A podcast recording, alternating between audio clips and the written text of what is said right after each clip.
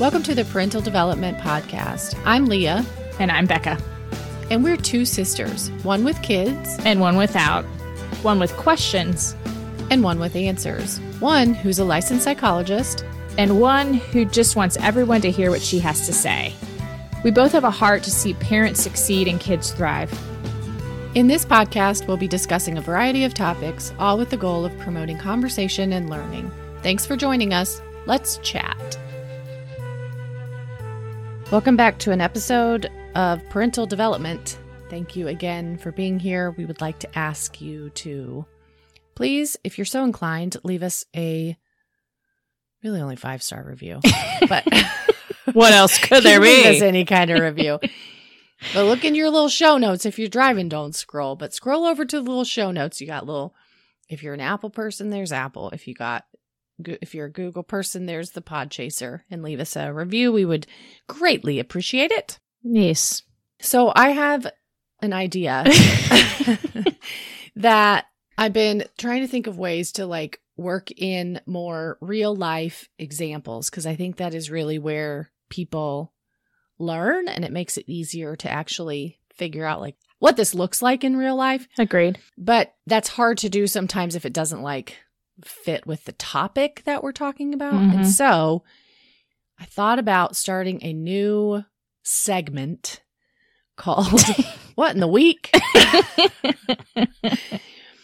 And this will be when I do my best to talk about some situation that happened during the week that is this kind of parenting style related, but maybe doesn't jive with the topic. I like it. And you'll notice this is only going to be when I get it right. Maybe we'll have another segment called What the Hell when I mess it up. but for now, it's just going to be the good stuff. You're just going to. You're just gonna get all my good stuff, and I'll keep my I'll keep my failures for myself. right. So this week, for what in the week, we have to come up with some snazzy music or something. Get on that, Benji. So we're getting towards the end of the school year. Lincoln has a science fair coming up, and you probably can tell Lincoln is a very uh he's a type A. He likes things to be right. He is super sensitive and just likes to get things done and not need any help. And so I was talking to him on the way home, must have been Tuesday, about what's happening and his science fair came up and he instantly started like crying Oh, and gosh. said, I only have two days left, mom, and I'm not done with it. And I said, okay. And so I try, my inclination is to jump in with like, let Mhm. me fix this for you. right. And so I do my best not to, to do that and say, like, tell me what you need to do. Give me some ideas. What do you think? And he really could not get there. He could tell me what he needed to do. I can't even remember what it was. He had to print out some pictures. He had to do this. He had to do this. But there was no space in his brain that he had enough time or knew how to do it or could get it done. So I usually do then ask if he wants some ideas or some help with it. And if he, he did say yes. And so I said, can we print some things at home? No, because it's only at school. So everything I offered was like, no, that's not going to work. But he was like distraught. And so I dropped it then because I wanted, I just needed to get home and see if we could calm him and then if he could have a more logical conversation later. And so ultimately, what we landed on, and I do this periodically for him and with him, is but only if he asks. He asks me to email his teacher. mm-hmm. He does not like to ask for help in front of other kids. He's afraid he'll be embarrassed. That's just a thing we're working on. It's something he, I mean, it's always, he's afraid he'll get made fun of. He's afraid he'll be embarrassed. This is, that's never happened to him, Mm-hmm. but it's a fear he has. And so if he ever needs help in class, we are working with his teacher, but he will ask me, can you email her and tell her I need help? And if he asks me to do that, I'm more than happy to do that. Mm-hmm. I can hear people saying, like, well, he needs to learn to do that on his own and you're making it too easy and la la la. Yep. And he's nine. Right. And we're working on it. And I think this is a good first step. And I'll tell you why in a minute. so I emailed the teacher. She said, yep, no problem. So he came home that day and I said, okay, buddy, I emailed your teacher. How did it go? And he goes, I'm done with my project. Oh. what? okay, that's great. Tell me what happened. That was a fast turnaround. and so he just talked through his teacher. She's wonderful. There were like three or four other kids. And so she scooped them all up together. And so he didn't feel alone and helped him like get his list, help him helped him learn like how to think through his like checklist and all that stuff and he did it all and was fine. And so then I was able to go back. So that was great. We talked about that, how good that was. He felt really proud of himself. And then I was able to go back and say like did you learn anything through this or like what do you think this like means that this went so well? And he goes, I think it means I can ask for help. Hmm. And I said, Yep, that's I I think you're right. I think um asking for help I think is usually a good thing.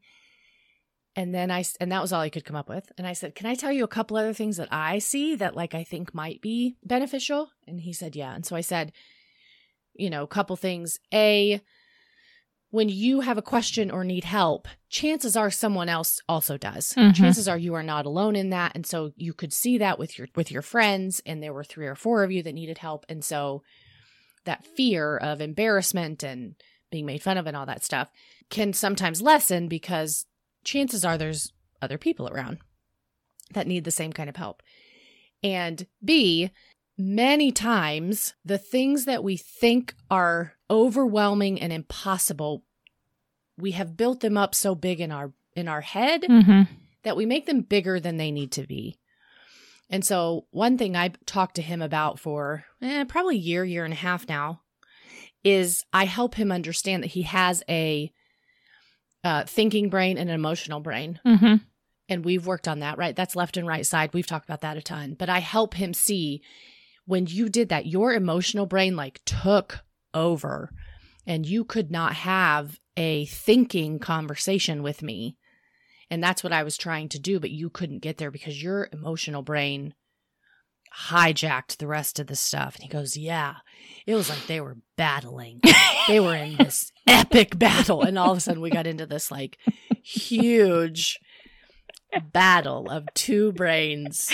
And he had some different ideas about how those were working together and fighting each other and whatever. And I said, Yeah, that's all fine. I just need you to understand that's what's happening. And so I then helped him think like, sometimes when that happens, if you can recognize it's happening and just say, like, man, my emotional brain is out of control, sometimes it can help you like step back and think a little differently and all those things.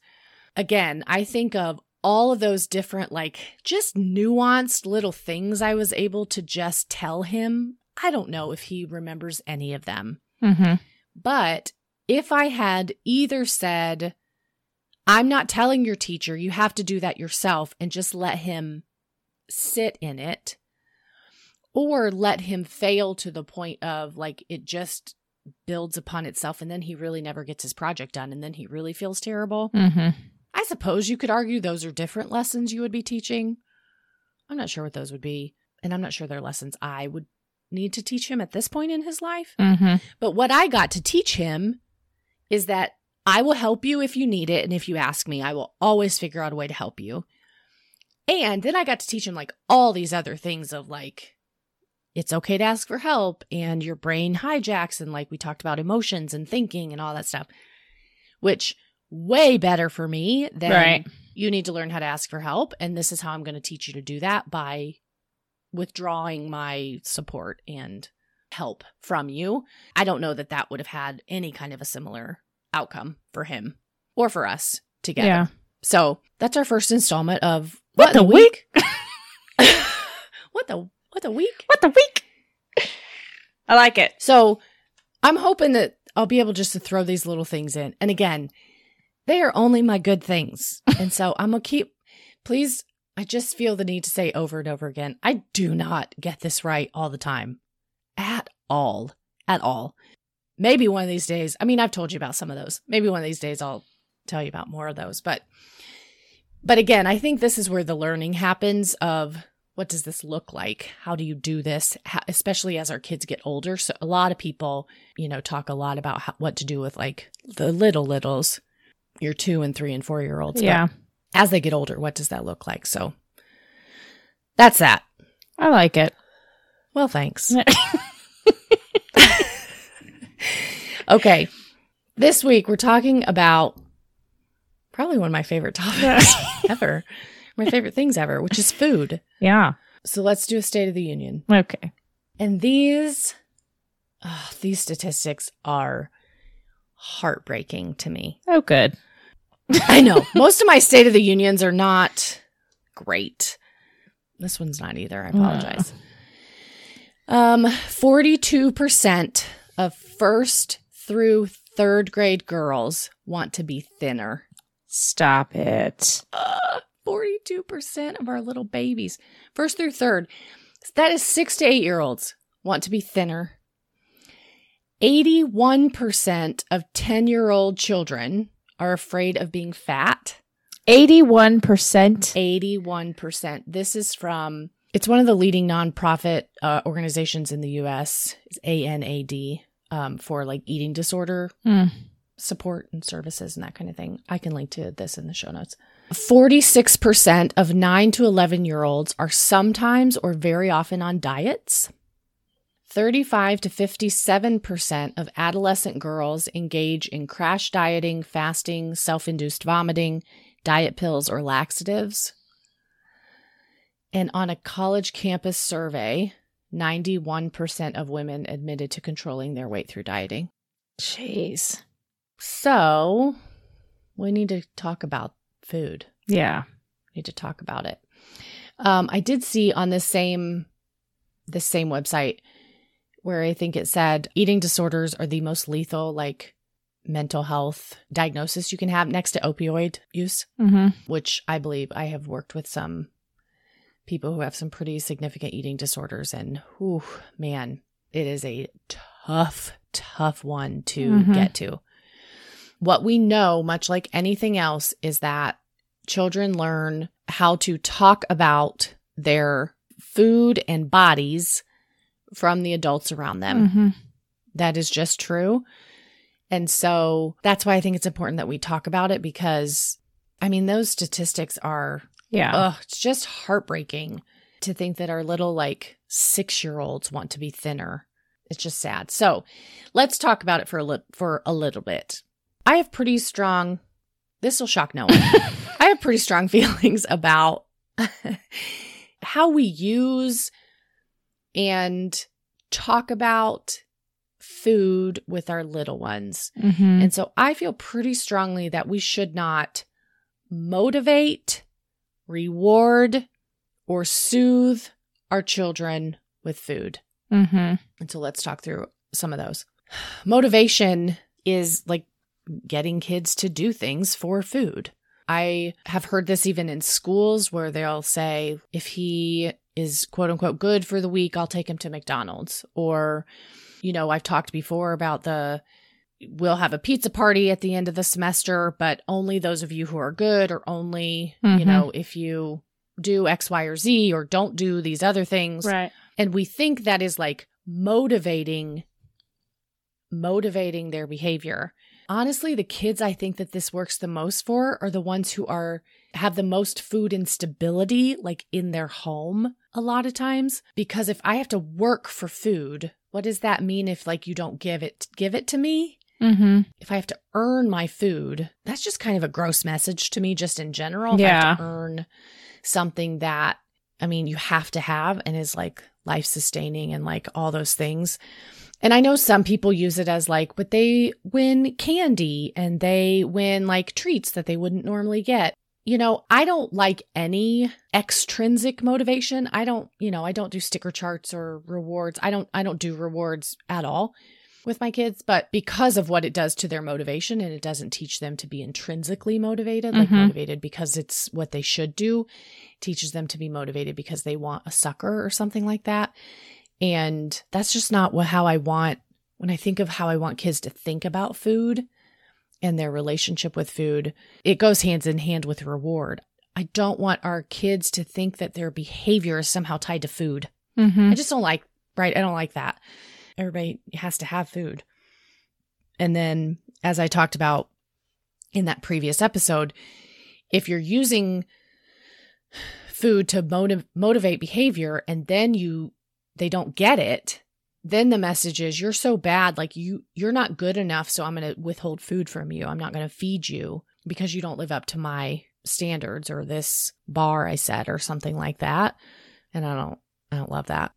I think though, like, I mean, yes, that's that's gross when you like think about in their little brains what that would mean. But I think that parents would have. I think that they have a hard time accepting the fact that that message does wire. yeah You know, and you talked about it like us growing up, whether it was pizza parties at school or you read 20 books over the summer and you get a personal pan pizza from Pizza Hut or whatever, you know, what, whatever Book it it. was. Right. Book it. Stupid. but I don't know why that's so hard. And maybe it's just if you actually did admit it, then you'd have to admit like the gross message that you're sending to kids. But I, I don't know why that's so hard for adults to understand that that message would get tied to that. Especially like you said, like kids that have the food instability at home. Let's say they don't ever get pizza ever in their Right. whole life.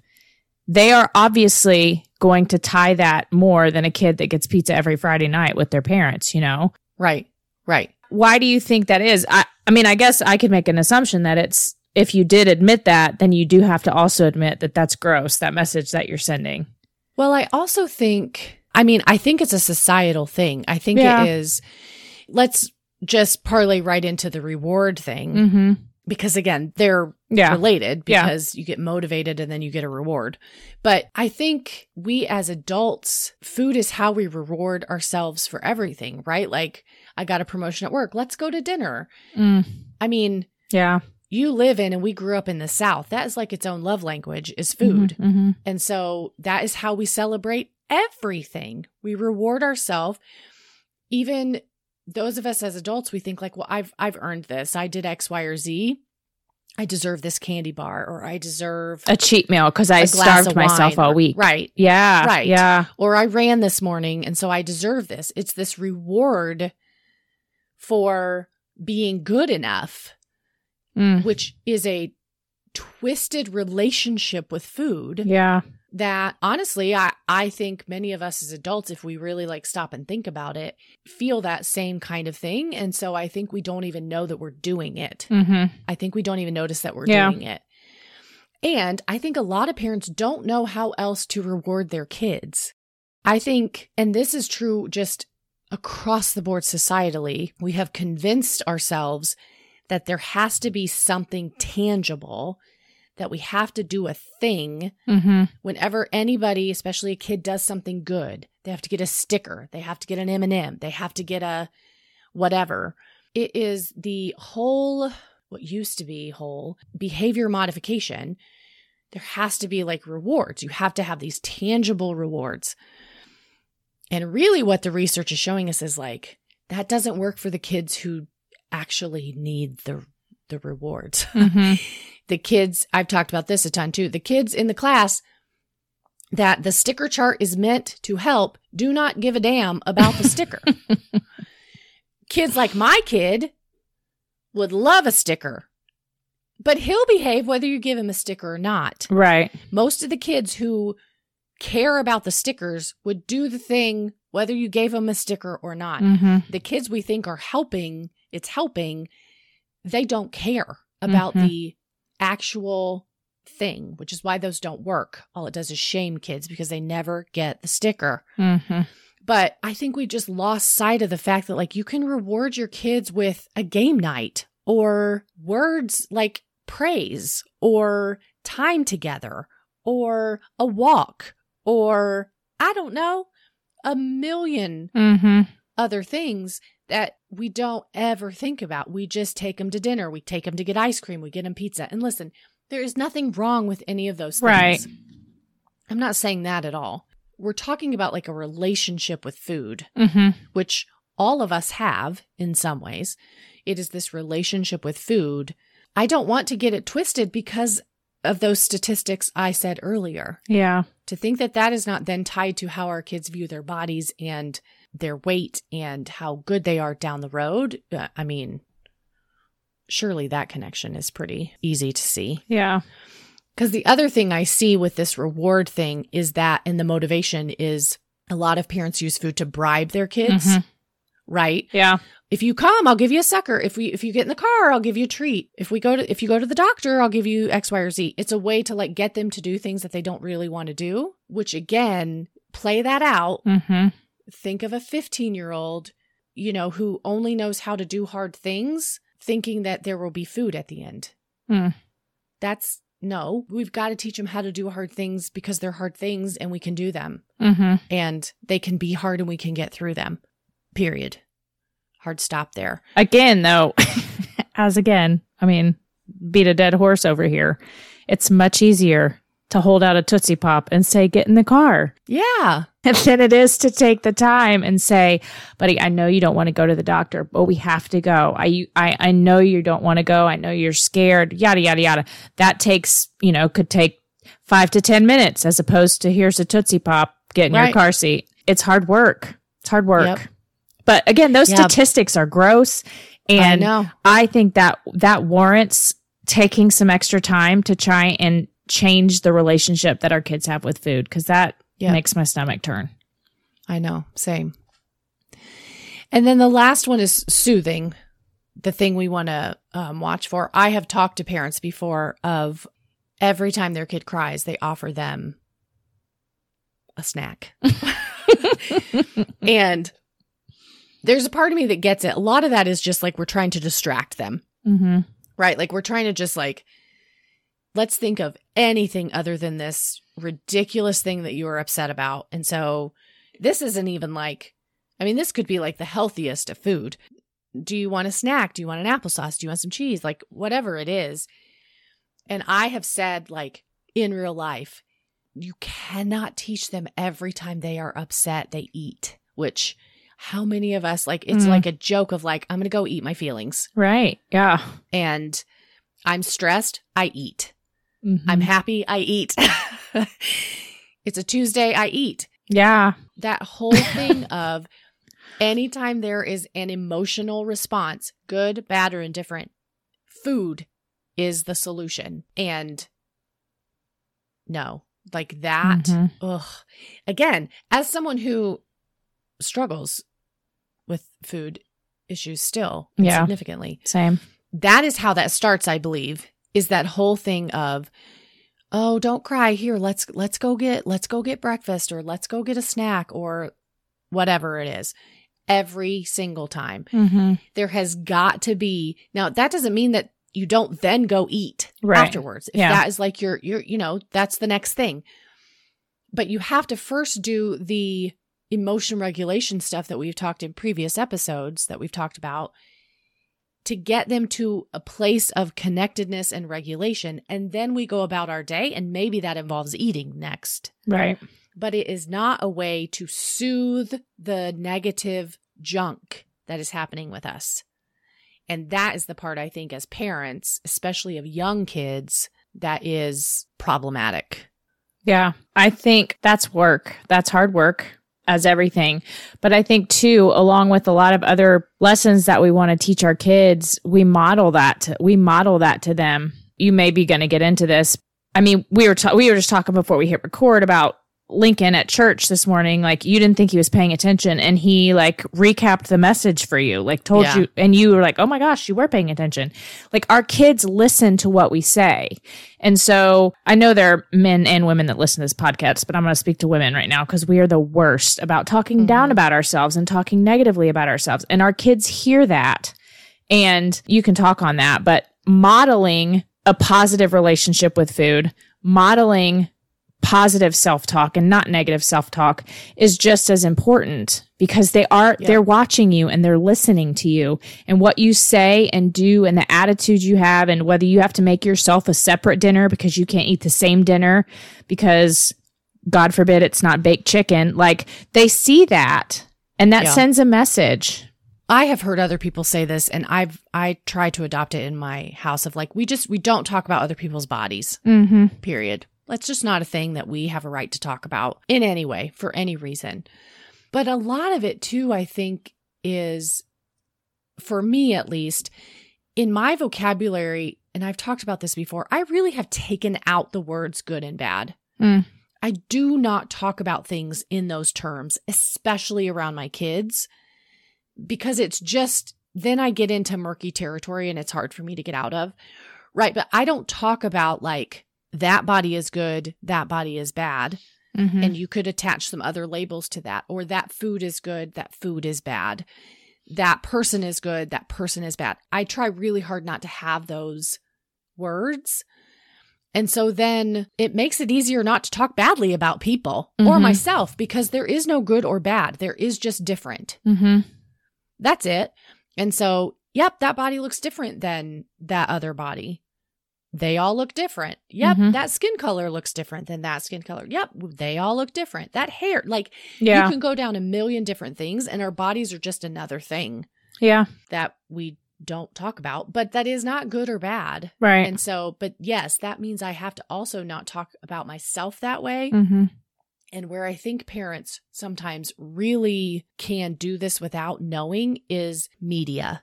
Mm. So there will be parents who are like very strict about I don't say that about myself in front of my kids, but I will watch a TV show and rip that person apart for any number of things. Or they will hear me talk about, talk negatively about people that I don't know or in media. Mhm. And that's one area that I think we need to be a little more careful about because I think because there's some distance, I think sometimes we forget, like you said, that they're listening to that too Mhm. and trying to figure out why why we're saying those things about that person and what that means.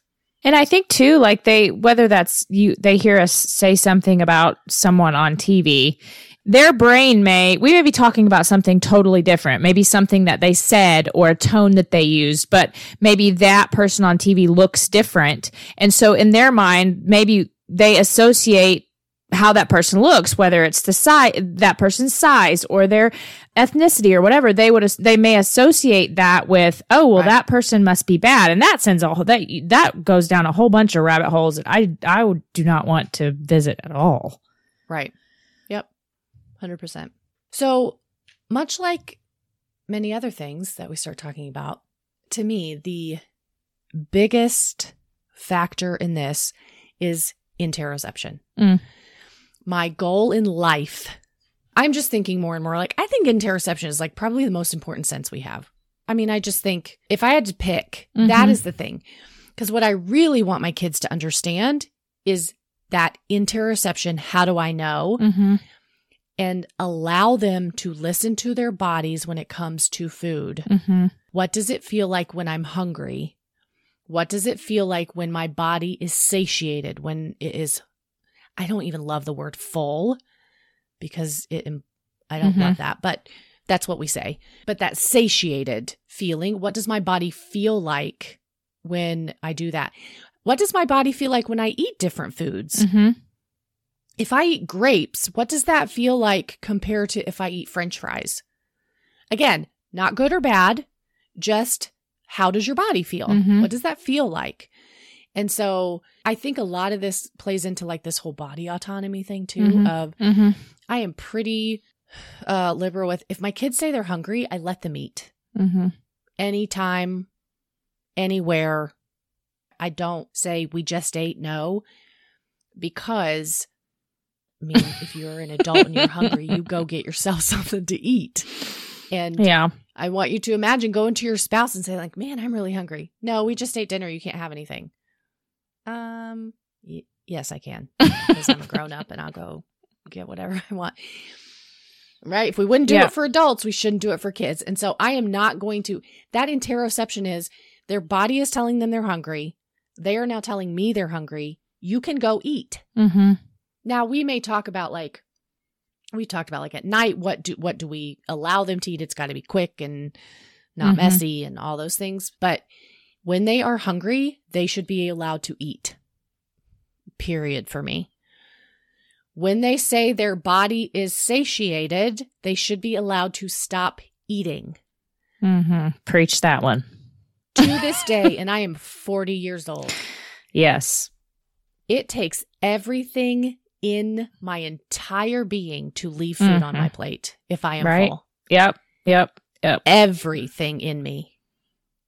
I will eat to the point where I, f- I am not, I am beyond satiated Yeah. I'm sick to my stomach. because I cannot leave food on my plate Mhm. because that was so They're starving kids in. Africa. right. That was, and I used to say like, well, send it to them. I don't, I don't, I can't eat anymore. So I believe that when kids say they are full, they should be allowed to stop eating. mm-hmm. Now, let me say this about that.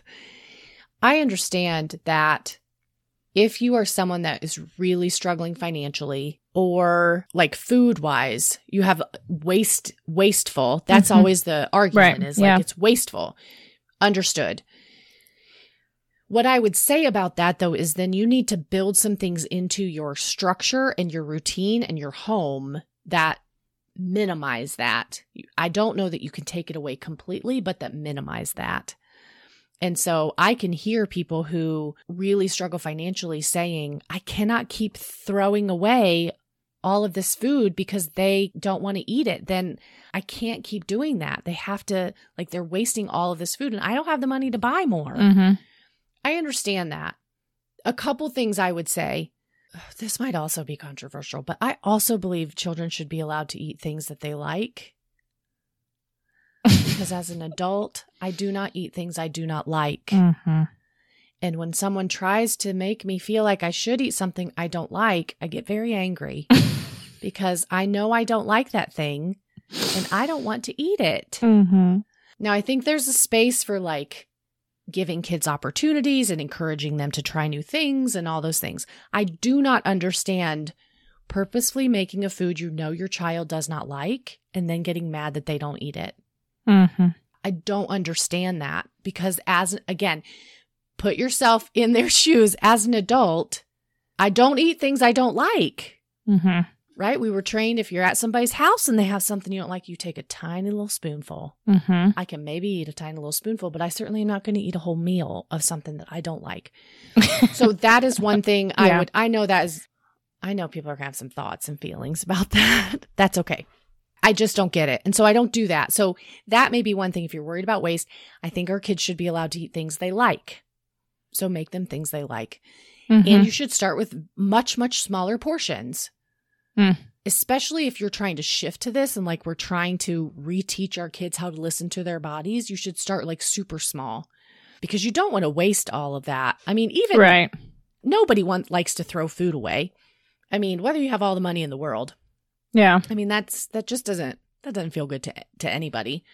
And so you could start small with that, but I would have on hand the foods that you know they like and work with them on on doing it that way of I'm going to give you things you like and I want you to listen to your body.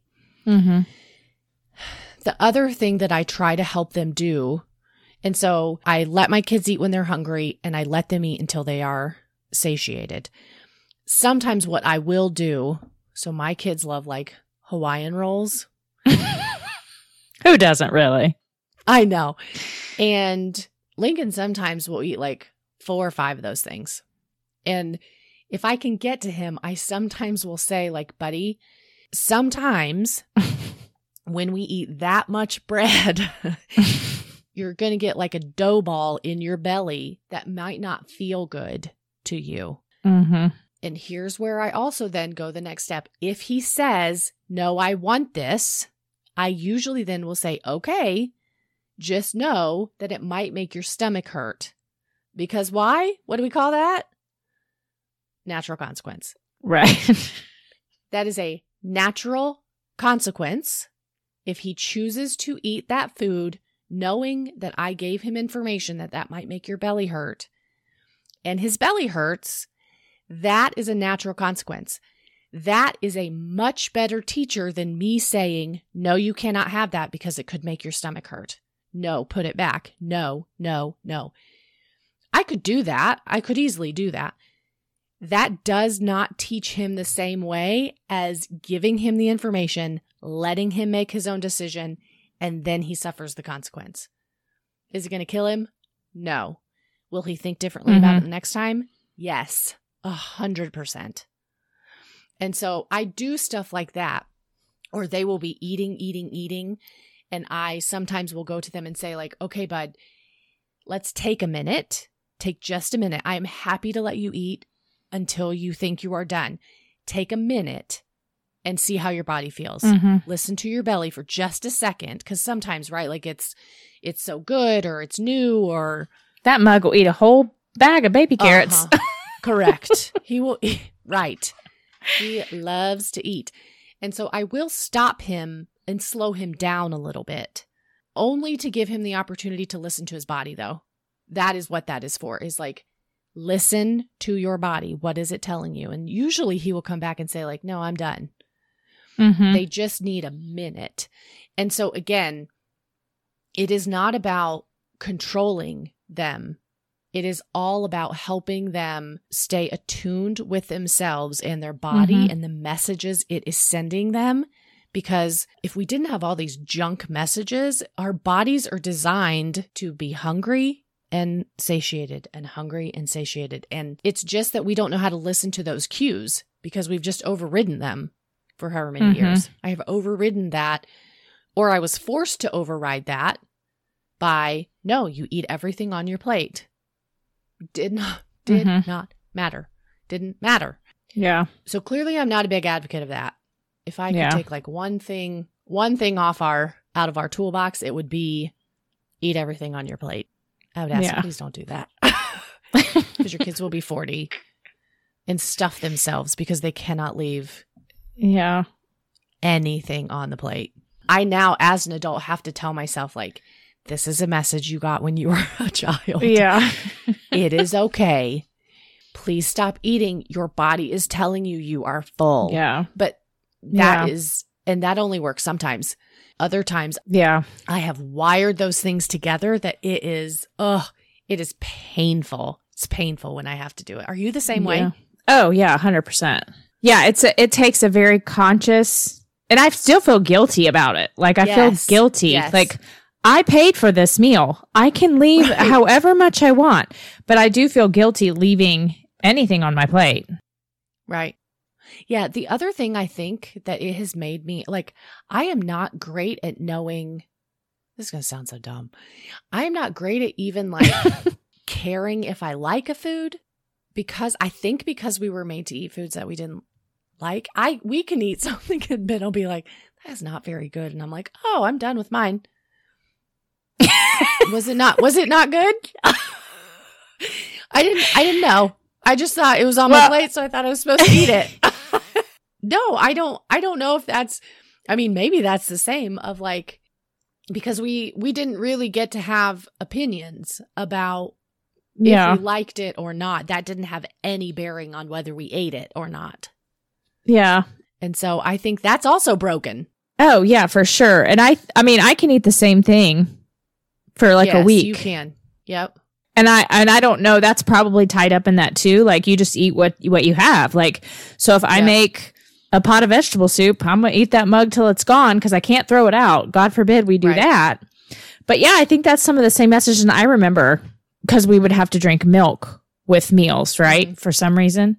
I hate milk. I do not drink milk to this day. I don't Mm. I don't like it. Even on cereal, like I would rather drink like an almond milk or I can't do like just cow milk.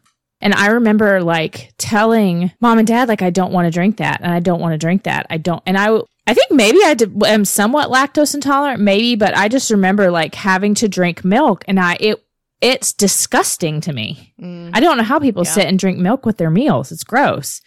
But yeah, it's like you just have to it was put in front of you and so you just eat it and it's you- I almost I just almost developed like this utilitarian mindset about eating, which is not healthy either because good food is good. Like I love good Mhm. food. And so I don't want to develop this mentality about food like I just eat, just have to eat Right. it's fuel for your body and like yes you want to make conscious decisions about putting the right kind of things in your body that are healthier but yeah to this day i can't leave stuff on my plate Yeah.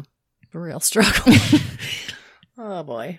Which sidebar, I just thought about this when you were talking about Lincoln with the natural consequence of the dough ball in his stomach. Have you seen that video? I don't know if it's on Instagram or TikTok or whatever, where that little boy and I don't know if it's his mother or his grandmother's like baking, and he wants like a, I think it's like baking soda. Oh, is it like yeah, flour Yes. or something and he wants a Yes. spoonful and no you can't have and finally they're like yep here have one and he puts it in his mouth and then coughs and just smoke comes out of his Yep.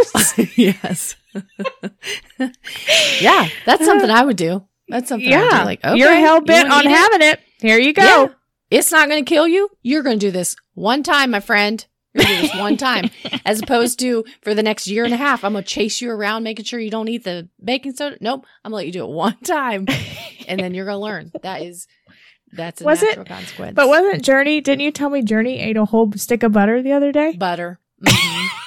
I'm not sure she had a consequence. I'm not sure she cared. She might eat butter again, but yeah, she uh, ate a whole like stick of butter while know, she was going to the bathroom or something. It was fast. that girl's fast. She snuck it into the refrigerator and and then I think she smeared it on the windows a little bit too oh after she ate it, uh, just for good measure. right Okay, so I just told you all the things not to do, basically. what do you do? And again, please hear me. You just heard all my own issues, although those are the ones that I am comfortable I'm talking about to those. Yeah. Yes, we can talk about those all day. I'm hypersensitive to those, and I know very clearly, like, nope, don't want to do that because I'm a mess. But a lot of it is just like I said, there there is no good or bad. There is no good or bad food. hmm I believe that. I don't there's not a good or bad. Everything is in moderation. So we just try to talk about food in a way that is sometimes we'll say healthy or unhealthy. That's a different word for good and bad. Nope. and so we try to talk about like food has nutrients, food has stuff in it, and some of those things are better fuel for your body than Mhm. others. And so we just talk, or they make you, they give you more fuel, or they're more nutrients, or that. We try and talk about it almost in like a scientific kind of thing. And talking about, again, what that feels like for your body and why that's important. One thing I'm working on now, this is something that as I am doing all this work, really getting old to be real honest, but this is my next thing that I'm like, oh, I should work on that. Is really not commenting at all about how much or what they're eating. Mm. I say it regularly of you didn't eat very much or oh you must have been really hungry tonight or that kind of thing which hmm or praising them because they ate everything and then right like which Yeah. implies I have more favor for you when you eat everything on your plate which is not the Mhm. same as like demanding it but there is a message in there somewhere and so I'm Yeah. working on just not not commenting on it at all and trusting them to trust their bodies of you were hungry and you ate until you were full. And if that was a lot today and nothing tomorrow, cool, not my business. And so that's what that's like the next thing of like I don't do that very well. I comment on it quite a bit and I don't want to. hmm And so that's kind of my next thing of of just paying attention to what I do with that and how I comment on like what and how much they're eating. hmm And the bottom line is if you don't want them to eat all the stuff, it shouldn't be in your house. hmm I mean, like if you don't want them to eat it, I see a lot of parents of like, we set out everything on the table and they just want dessert first. Yeah, me too. Me too. That's that's fair. And so if you don't want them to want dessert first, don't put it out yet. Hmm Like that's okay. Or if you're going to let them eat the dessert anyway, who cares what order they eat it in? I know, controversial. Becca just made a face at me of like, what? if they're going to eat dessert, because again, that teaches you that dessert is the treat. That's the reward at Mm. the end of eating all of your food. Then you get the good stuff. Oh, then you get the, the treats. right. Only when you eat everything else I want. And so it's the same kind of thing of like, nope, you have to eat X, Y, and Z. And then you get this like cool thing that you really want. Mm. And it's the sa- it's the same kind of message. Just Yeah. it's much harder. And so if you're gonna let them have the treat, give them the dang treat. Or if you don't want them to have the treat until they've eaten, leave the treat away. They shouldn't know Mhm. about the treat because most of us would choose, if we could, to start with dessert. Some people do.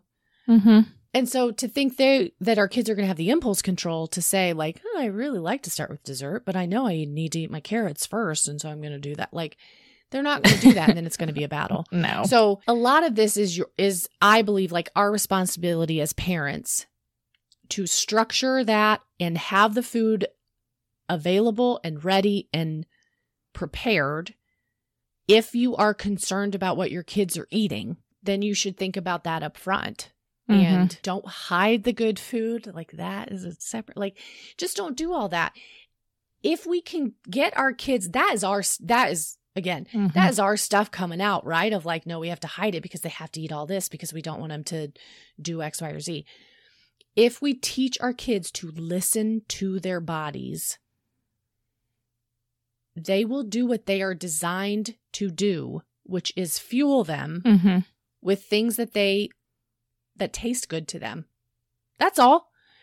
And so if we can get all the way back to that, I don't think it would even be a an issue of when they eat treats or if they eat dessert or how many cookies or whatever because we are we structure it in a way that is the more healthy food is available Mhm. as much as possible and we teach them to listen to their bodies if we could figure out those two things their bodies our bodies are designed to work a certain way Mhm.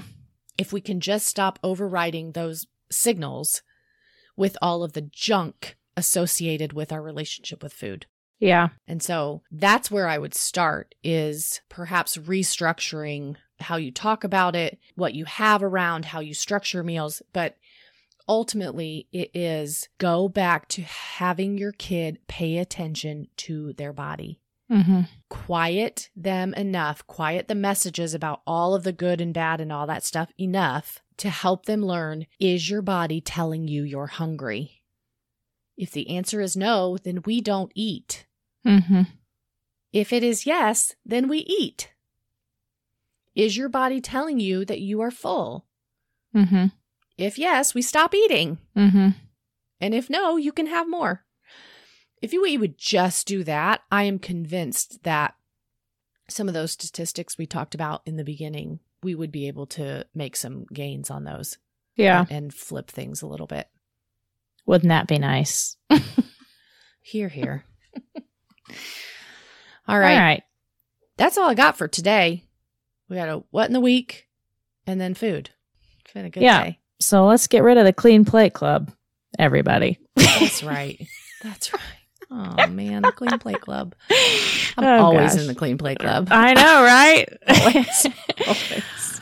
All right. Well, I hope this has been helpful. This is a very nuanced topic, and I'm sure we could have we could have other episodes. And if you have other questions around this, because I feel like this is one that is important in our in our relationship with our kids, but also just as parents, like the messages that we struggle with from our childhood, how we talk about food for ourselves, and like negative self talk and all that stuff. So if there's other stuff pertaining to this topic or any topic that we, you know, mention on the podcast that you want us to dive a little deeper on, please let us know that. You can message us on Facebook or Instagram or email us at info at parentaldevelopment.com. It's hard to fit, you know, a full conversation on a one particular topic in our time frame that Ben doesn't yell at us for going too long. He may even say that about this one. So sorry, Beanie. Yeah. So thank you guys once again for listening. Hope this has been helpful, and we will see you guys next week. See ya. Thanks for listening to this episode of Parental Development. If you found this helpful at all, please leave us a five star review on Apple Podcast or wherever you choose to stream. And if you have questions that you'd like answered on the show, email info at parentaldevelopment.com. We'd love to hear from you to know that someone else is actually listening. And remember, we're all doing the best we can in this parenting thing. So survive the day and keep the kids alive. See you next time.